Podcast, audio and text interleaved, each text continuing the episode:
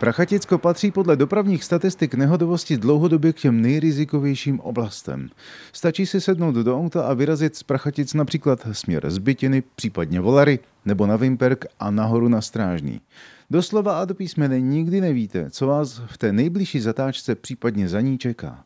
Teď už se ptám jeho českého policejního mluvčího Milana Bajcury, který z těchto úseků je, dá se říci, nejvyhlášenější a na kterém by si měli řidiči dávat opravdu veliký pozor. V podstatě se jedná o velmi fragmentovanou silnici 1 4, která vede z Prahy přes Strakonice, dále Prachatice a dále hraničního přechodu na Strážný. Je zde velký provoz nejenom nákladní vozidel, ale pochopitelně osobní vozidel z toho důvodu, že je zde celoročně turisticky využívaná oblast.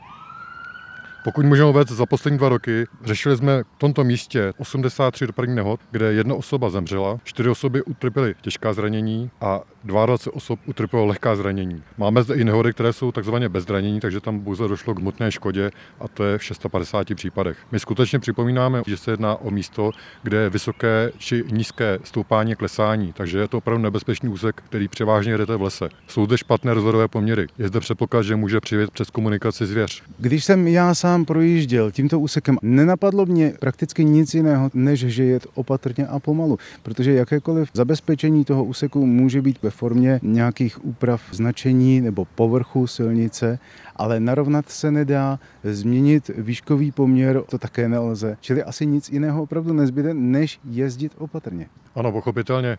Jak jste sám uváděl, může maximálně upravit povrch komunikace, že by byl zdrsněn, což by řidiče mohlo nutit tomu, aby skutečně jeli nižší rychlostí, nebo jim lidově budou kola drnčet. A zdrsnění také pomáhá při námraze, která je zde velmi častá.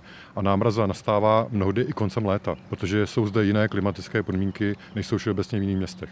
Má další otázka směřuje ke krajskému koordinátorovi Besipu Václavu Kovářovi. Jakým způsobem by se dalo řidičům pomoci například v tomto úseku směrem na Libínské sedlo? Vím, že je zpracován e, určitý projekt. Teď mám na mysli například úpravy prostřednictvím dopravního značení.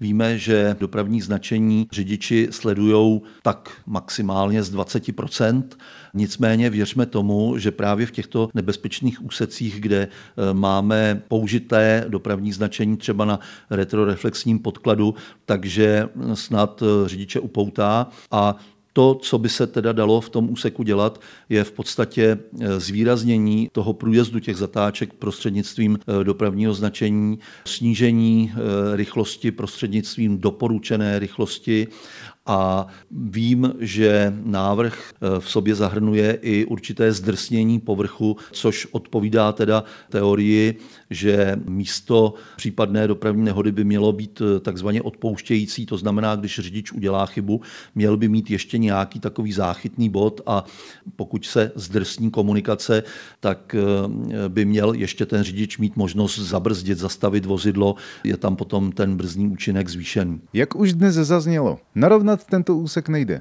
Vyrovnat převýšení také ne. Zbývá jen dopravní značení, které řidiči z pravidla vnímají pouze 20% své pozornosti. Takže zbývá jenom jedna jediná možnost. Jezdit opatrně. Zdeněk Zajček, Český rozhlas, České Budějovice, Prachaticko.